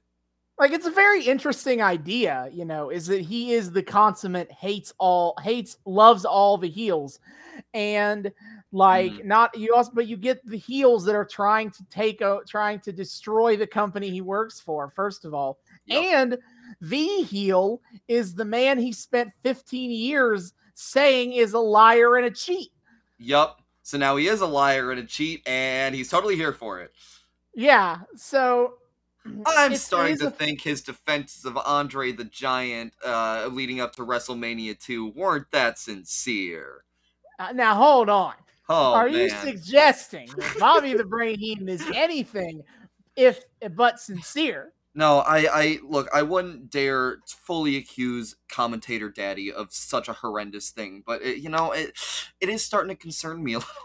hmm Yeah, but I, I think it makes for an interesting kind of character dynamic Mm-hmm. because it it it asks for like care it asks for like character consistency and a seeming uh, uh two sides that are seemingly in in in uh in um incompatible. But i i like the i like the idea at least of like i think it'd be great if Heenan like still cheered the nwo but not hogan like hogan Yeah. specifically he still hates that guy Damn, I wish. One can hope, right? we'll have to see won't we We yeah. how they play it. But it's fun for this match as if, as you say, it's as if like his mask is falling off and Heenan can't help but go back to cheering for the bad guys. Yeah. Like And it's fun, it's spent, really funny to watch. too him try to long. He face. spent too long trying to cheer for Sting, and it's and it's messing up his head. Yeah, he's like, I can't do this anymore, man. I, I- I can't be on his side. Uh, he's starting to twitch. He needs his he needs his fix. Yeah. So the outsiders get the dub. Of And then. We get to our Heels main everywhere. event. Yeah, he'll win. He'll wins he wins tonight. Let me, let me across the count this up a little bit except for except for Medusa. Uh, let's see. Mysterio won. He's a babyface. Okay, Mysterio. Uh, uh, it's, uh, Norton won. He's a heel. Uh, Medusa won. She's the face. Benoit and Malenko are both kind of heels. So, but so Benoit won. so so two so two heel win or two face wins for the entire pay per view. Woof. yeah, because then Steiner's win. Uh, excuse me, Harlem Heat win. They're the heels. Yep. Uh, Flair wins. Flair he's the heel. Uh, Outsiders win. He's there. They're the heels. And then. so bum, and then our bum, main event, which- uh, Bruce Buffer really going hard tonight with his intro. Like he. Oh, his real his real name's or his his stage name is Bruce. I looked him up because I'm like, shit, it's this guy, and I don't I want to like yeah, remember what his Bruce name. is. Buffer. Bruce Buffer. Bruce Buffer because his, his real name is Michael apparently, but yeah, Bruce Buffer. Pardon me. Um, oh no, it is Michael. Oh, it is Michael Buffer then. Who? Okay. Who's Bruce? Bu- What is? Yeah, okay, Michael Buffer. That's it. Michael Buffer is back. Uh, he's back, baby, and uh, because of course the big match is happening, so we got to get him to announce, and it is kind of a cool. Oh, there bookend. is also an announcer named Bruce Buffer. That's my confusion. Oh, Is that he is the half brother of Michael Buffer, of and they're both uh, and they're both fight announcers. as you do. So that explains my confusion. And it, Michael Buffer though is the one who does WCW shows. Makes sense. Continue. Uh, but yeah, so kind of a cool little bookend that we got Buffer there for the uh Bash at the Beach match that ended up being the reveal of Hulk Hogan as the third man, and now we're here for the Mhm. culmination of this first part of the story where Hogan is facing off for the title against Giant. So let's get ready to rumble. Rumble. That'll be. Uh, we now owe Michael Buffer like for copyright. See, the here's here's the thing I have to ad- here's the thing I like have to admit to is the way I looked him up was was I followed a like I, I followed a realization I had and I looked up the fucking Dumbo remake from Disney because I Oh yeah, then he goes. Let's does get the Let's ready Get Ready for, for Dumb- Dumbo. and I and I was thinking I was thinking Yeah, wait guy. is that actually him? It Please is. don't tell me and that it is was that actually is that him. is Michael Buffer So. I now just can't unhear. Let's get ready for Dumbo. anyway, We are not here to talk about bad Disney live action movies. No, we're here to talk about- spinoff. bad Now. wrestling. Yes. He uh, he does his bit. I made fun of him because he does for the thousands in attendance and the millions watching at home. This is on pay per view, Michael. not A million people did not order Not- this show. If a million people ordered this show, WCW would have been in much better financial straits. hmm So we have the main event. Uh, Hulk Hogan comes out first. Uh, I liked Buffer being like he was one. He once stood for all that is good and righteous, but now he is the man in the in the lead of the NW of the New World Order of Wrestling. Yep. And then here comes the giant. Oh, oh, oh! We should talk about Hulk Hogan's attire a sec for a second. Oh yeah, Hulk he's Hogan gone. coming out He's with gone his- full his- Hollywood Hulk. Yeah, so he's got a Holly, got the Hollywood bandana on. He's all black, and his T-shirt it says NWO on the front, not Is that a in the Terminator? Has a Terminator on the front, and on the back it says, "If you think I'm bad, you ain't." Uh, wait, what does it say again? Okay, Hold it's on. like um, if you you haven't seen Bad yet, but it's coming or something. Yes, like that, you haven't seen bad yet, but it's coming. which is so stupid. It's Also, Austin noted a little bit a little bit of stubble on the chin. He's he's yeah, working he's toward his skunk beard. he's- yeah, his skunk beard is coming in. His five o'clock shadow coming Yup. in here. Uh, then the giant comes out, and then the match starts. And Also, boy, Well, well, while we're talking about the entrances, Mm-hmm. again, shout out to the fact that Hogan gets way more of a pop than the Giant does. The audience is like super into seeing Hogan, and the audience like sees the Giant. They're like, "Who the fuck are you?" Yeah, the the audience, uh, the crowd at Sturgis cheered Hogan the whole Wait, time. the, the crowd at Sturgis confuses the shit out of me because the, we were talking about the fact that the Hollywood Hulk shorthand is like, oh, he's sold out. That's why he's Hollywood Hulk now, and so Mhm. you know he's no longer the friend of the working class. Everybody boo this man, but they're just like happy to see him again because there's there's cultural osmosis, I guess, that tells him he's cool. But at the end, y- skipping to the end for a second, spoiler alert: Hogan wins. Surprise, surprise they throw trash in the ring again. So what the what fucking side are you on, audience? It's as if it's as if they all they didn't know Hogan was heel yet, and so they think this is the heel turn. oh they're shit! like, "Hey, you know what? Maybe that's it. That that might be it. But oh god, whatever. It's weird, weird. But yeah, we get to we get to the match, and I'm just gonna say it. This match kind of makes Hogan look like a bitch. Yep. Um. I, I got uh to I got a quote I got to out to describe this match. I'm gonna quote a a musical classic from Foghat. Okay. Slow ride, Yup. take it easy.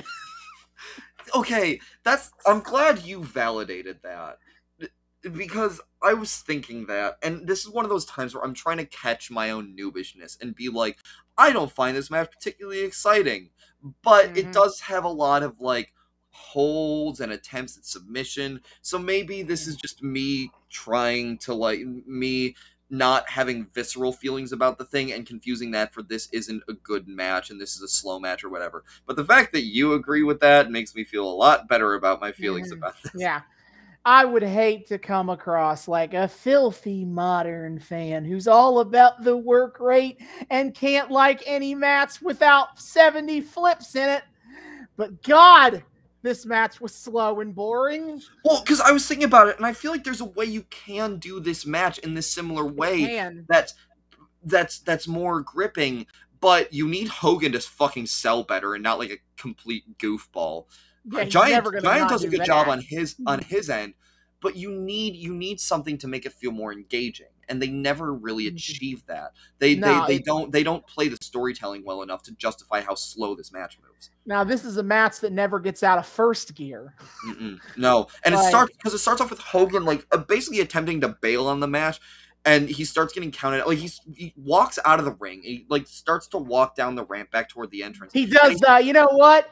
Screw this match thing. And it's like, one, the match just started, bro. Yeah, Two, but- this is a world title match. Why are you this is supposed to this be your big moment, and this is the thing you're taunting about. Like, oh yeah, I have a match with the Giant coming up, and he, you know he's supposed to be like, you know, no big deal for Mm-hmm. you, whatever. But he just he seems kind of like he doesn't fucking want to be there, and he starts getting counted out. Then he randomly decides to rejoin the match, and he starts to run back to the ring, but then he kind of stops and makes it a walk. Yeah, it- he makes it he I- makes it look like he's trying to sneak back into the ring, but it doesn't work, and so it just feels because the giant is clearly facing him the whole goddamn time, so it makes Mhm. Hogan come across as goddamn incompetent. Right, and then and then if we have a few bits where it's like Hogan does a move, on uh, the giant counters the move, and then Hogan runs out of the ring. Yeah, he, catch, he catches it, reverses it, drops him, and then Hogan just leaves the ring again. Yeah. Why? We, why? We do this for a while. Like they, it could they could do it as Hogan's playing the long game, but they don't fucking build up to that in any meaningful Mm. capacity. No, they could really. do it. They they could do it as as Hogan playing like playing it as a taunting move against the giant, but they don't play it that way. It just feels like he's disinterested and scared to actually face the Mhm. guy. And it's like, why are you acting like such a little bitch? You're supposed to be big, scary heel Hogan now. They the they play it like what is the stereotypical cowardly heel way to wrestle. But you That's- can't do that with this match. That's that you can't. And you should probably I, I feel like you probably don't need to do that with Hulk Hogan. You because, like, especially can't and don't need to do that with Hulk Hogan. Mhm. But anyway, eventually the match all kind of gets started, and they do a good old fashioned test of strength spot. Yeah, and it's a good like two, three minutes of just Hogan having Giant on his knees, and they just kind of stay there, and it's like, Yeah, okay. like, I made fun of. I, I I made fun of this one with David, but like it's like nor a lot of like the, the test of strength is great because then you don't even have to do anything to make it to pretend like something's happening. Like it's one of if you notice is when they do stuff like a headlock or a submission move. A lot of the re- way they sell it is to act like move it movement is happening Mhm. as a way to compensate for the fact that like nothing is dangerous is happening right now yeah, like test drink, they don't even do that none of them are like shaking or act, they don't act like they're exerting any energy for this yeah, they they it's like they're just holding hands yeah. Even Giant looks bored.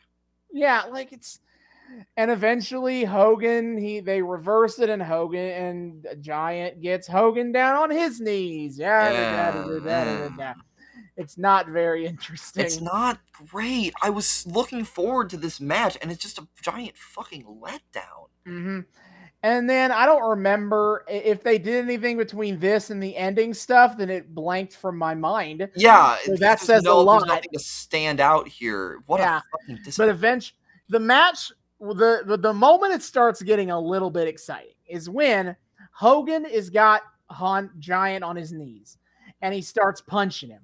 And Ho and uh, and the Giant, I keep wanting to call him Andre. and it's yeah, like, uh, no. no.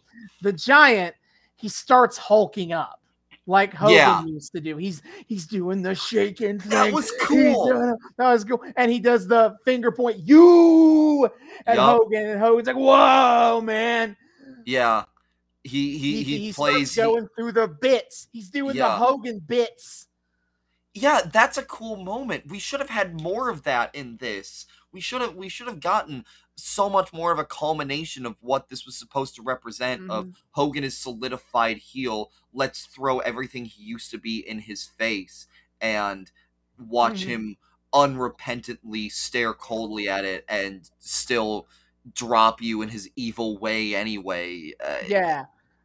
but they they they reserve it to this one thing and it's a great moment and it does sell Mm-hmm. the whole giant being i hogan was a childhood hero and heaviest fucking air quotes possible of mine it sells it pretty well uh and we do get a great moment of him hulking up and he comes for hogan and but but like that that's the most of this we get Yeah, that's the that's- most interesting part. So it's great, but it's disappointing that Mhm. that's like the the, the, the maximum of, of that. Yeah. So he gets the big he hits the big boot, the Hogan big boot onto Hogan. And as he's setting him up for the choke slam to end this, here comes Hall and Hall and Nash. Nash. Although to do some shenanigans. they do it, they do kind of a cool thing where Hall comes into the ring first. Giant turns around, catches him, choke slams. Kevin Mhm. Nash then comes up while while Giant's trying to put Nash or Hall down. And does the slowest creep up on the giant ever, having stolen Oh, Jimmy yeah. Hart's megaphone is gonna like clobber him over the head. yeah, I I, appre- I face. appreciate this. I appreciate the like fake out of how that was going to play out before we got to the real bit, but also yeah, Hall Nash could not have possibly moved slower to Mm-mm. get into the ring and try to attack the giant. Yup. But then Giant choke slams him, and then Hogan runs in with the world title belt, hits the Giant in the face. Which man, reminder, not a that's very all he does. Yeah, not a very convincing hit, by the way. It doesn't look that hard. Mhm. Clearly, And then he pins, there. yeah, he pins the Giant, and Hogan is the world champion. Yeah, foregone conclusion. Yay. And then, but don't worry, there's still like 10 minutes left on this show. Oh yeah, yeah. So let's There's get more. to the big ending bit. So first, out comes the, The Booty, Man. wearing a fucking NWO shirt, and I he wears the exact same "Booty shirt Man that Hogan word." had. he Um, has the same shirt that Hogan exact had. same. And there's a birthday cake that's being Yeah, carried by like two pages. This is a good thing I, I brought up the, the Hulk Hogan mentioning his birthday bit Yup. from the Nitro because that was the callback to that. But yeah, like David is losing his goddamn mind at the thought that the Booty Man is the fourth man. Oh, I still have a bit of a rant about this, but but let's let's let's go on. let's let's let's let's I'll- say let's finish I'll, out I'll the do segment. I'll do it in the wrap up. Yeah. Okay, so he, he gets in the ring. They got this birthday cake, a comically large candle, or what we think is a candle anyway. They stick it in the cake, and they get in the ring, and the booty man starts being like congratulating Hogan and talking about Hogan has been his best friend for 22 years, man, and just good NWO man. Like he's all the booty man's all in on this shit. And Yep. mean with meanwhile, Nash is like keeps placing the cake all over the place as if he's setting up for a bit with the cake Yep. that they never do. Spoiler No. warning for this segment, but anyway. And eventually Hogan takes the microphone and he mentions that he's got a match with Ric Flair upcoming. And he wants to make a point is that and he's like "N- Flair you you you you, you let your card you you uh, showed your hand you showed your cards t- tonight Flair because you revealed that you care about Arn that you got a weakness brother and you mix business with with friendship with pers- personal and business is, the- is the distinction he makes Yep. and he and he's like, we here the NWO, this is business. And what Get he 'em, ha- what he does- boys. get him, boys. And he has Nash put Booty Man in a full Nelson, Yep. and Hall and Na- Hall and Hogan beat the shit out of him. Yep. It's all a fake out as a way to to Hogan, and Hogan makes the explicit call out of like, if this, the he he was my been my best friend for 22 years. He says how he's been hanging. He, he's hanging with the booty man. As I mentioned to David, he also been banging banging with the booty man. True. because that because he said in a promo once that with the booty man they've been they've been uh clanging and banging in Clanging a promo, which was which was referring exclusively to working out together. But of course, you know, people make the jokes Look. about ba- about the double entendre in banging. Hey, hey, you know what? If it worked on Hulk rules, it works here. Anyway, yep. Anyway, he's like, we he's been my friend for 22 years, but this is business. And if I'm willing to do that to my best friend, what do you think I'm gonna do to you, Ric Flair? Yeah, which sure, good point, I guess. Thanks, Hulk. I gotta say that promo he cut to was kind of meandering. Uh, it was. didn't have the didn't have the same impact as his uh "you people" speech Mhm. uh, at, at summer at Bash at the Beach. I keep wanting. Yeah, I do. I do. I, I like the idea of it though. Yeah, And then I like it in theory. Mhm. The execution. But then, better. And then the, we get Nash takes out the comically large candle and they t- rip the wrapping paper off, and it's actually a can of spray paint. And then we get the iconic moment. Yup. Hall Hall uh, Nash holds up the World Heavyweight Championship belt, and Hall and Hollywood Hulk Hogan takes the spray paint can and spray paints N W O all over the title. I gotta say, it's a really sick visual. As much as I'm Mhm. bitching about these last few parts, eh, God, that moment is cool. Every now and again, the NWO storyline has these glimpses of absolute subversive brilliance. Um, I just, I just wish it were stronger. I wish the, I wish the, uh, the whole was as strong as the sum of its parts. Yeah, But, but, but, this, oh my this is god, a, a really cool moment. Uh, absolute, it's it's awesome. Like, it it was yeah it's so cool again we know at this point it's kayfabe we know this is all scripted we know it's all part of the Mhm. show it's gone is any doubt that this is at all remotely the, the the line is not drawn very very vaguely anymore but that's still like you don't do that to a title belt no, and the fact that they did, the fact that they went there is wild and it is cool. As much as it you can kind of be like, "Oh, it- look, it's it's got 90s extreme." Like it, it works. It should look It should be does. kinda- it should be hokey, but yeah, that moment works incredibly well. Yep, And, and oh god, it feels it feels so disgustingly disrespectful to WCW, and I know. as if it's this great shot in the Yeah. war between NWO and WCW as Hogan took the belt and then he defaced the belt. Oh my god, that you put it you you put it brilliantly. That's that's Mhm. exactly it. It's it's the it, the war in some ways is won. The takeover has happened. NWO are the new kings of WCW. Mhm. Long live the kings. Can can WCW fight back and take their and take back what it take back what was once theirs? Well, Well, bad news for the WCW on a lot of levels. Yep. Also, side So- note, the the giant is fucking still laying there. Yeah, he he sells this one cha- this one knockout shot with the belt for the entire segment of this we're talking. As I said, this thing's like 10 to 15 minutes of time. Yeah. Like when I told David er, in the front half that this main event takes 30 minutes, a third of that is this ending bit, not And- the actual match. Giants just having a nice little nap on uh, in the ring the whole time. Yep. Like really making him look like a chump. Yeah, no, damn. Two of our biggest superstars just got depowered as fuck with this match. Oh, it's Yeah. so embarrassing. Mhm. Christ. So as we've as we we are now at the end of Hog Wild, and and I can't say that it was worth it just for the NWO spray paint and the Harlem Heat match. I will call them highlights, though. They are they are highlights Glad- of. Glad of- I got to share the glad I got to share those moments with you. No, I'm glad they're highlights of of this episode, and I think highlights of this show for two very different reasons. But yeah, the that's this is the thing about the WCW arc as we followed it is it works. I lost you. No, we're so close. No, no, Uh, you- microphone. You, you you glitched out for a second there. Please I'm, repeat. I'm here. I'm here. Cool. Yeah. All okay. right. Here's the thing about the WCW era as as we followed it is that this is such a brilliant concept to do, so unique. So I wish I could have been the person in the room who came up with this angle and hmm. watched everybody's faces turn to me and watch their mouths drop open at how cool an idea this is. And it starts off really strong. They play that mystery super well.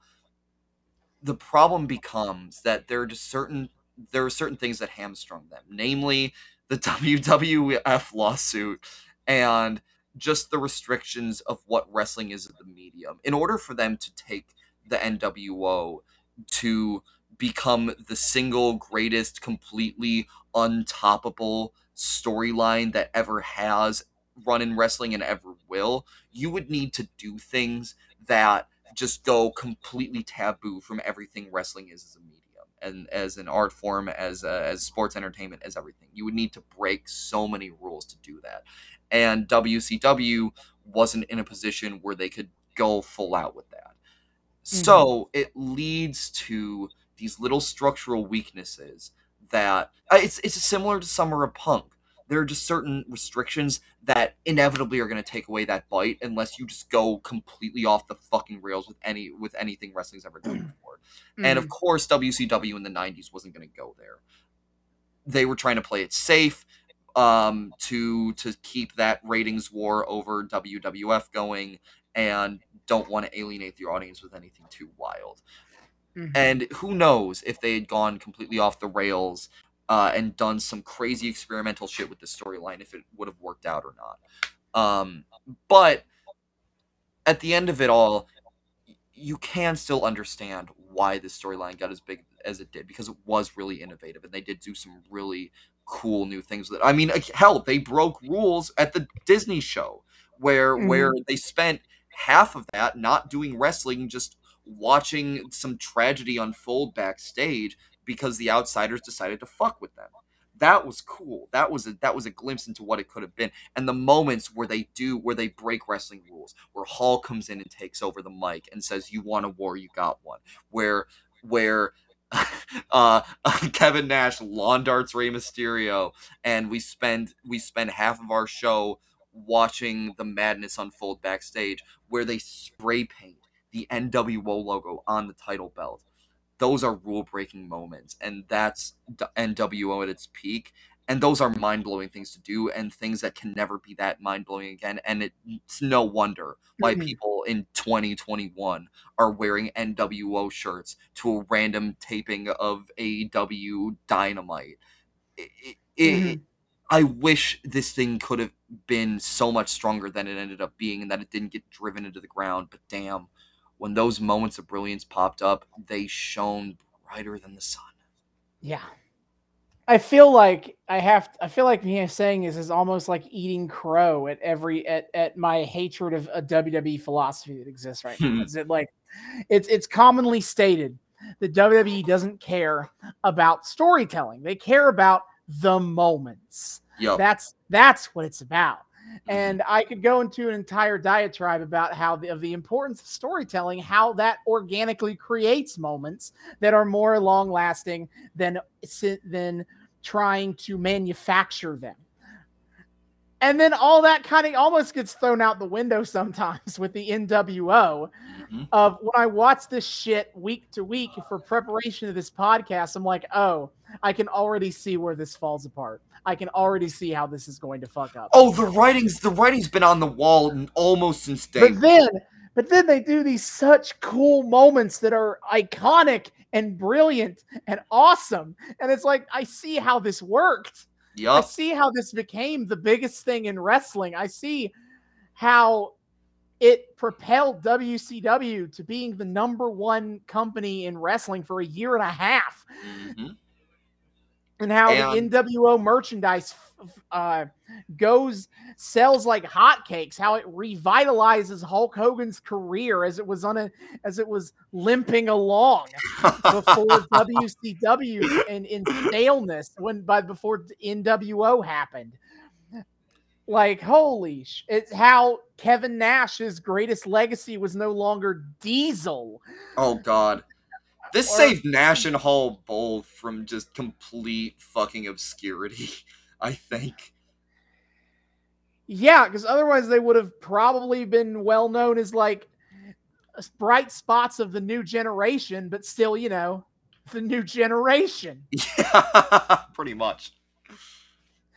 and it's it's just wild to see some of these moments and like it's kind of fun it's it's been fun to to visit them and kind of it's fun that they're as good as WWE hype packages make them sound look like they are Yep. because that's well that's kind of those things something you worry I worry about as someone who's seen plenty of WWE documentaries in my time Mhm. that like maybe they're overplaying this because that's their narrative of WCW is that like WCW sucked. Except the NWO. That was really fucking cool. Yep. And then it's but then Attitude Era happened and they went back to sucking.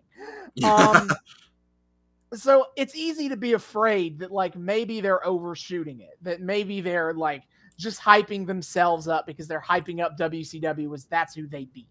But the moments are fucking cool. They like the best of the NWO holds up, and I'm happy for that because that doesn't always happen in wrestling. Yep.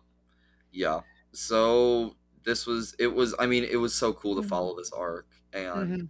see this it, huge part of wrestling history and I feel like I've gained so much more cultural Mhm. knowledge of all of this just from this one arc. Yeah. So damn.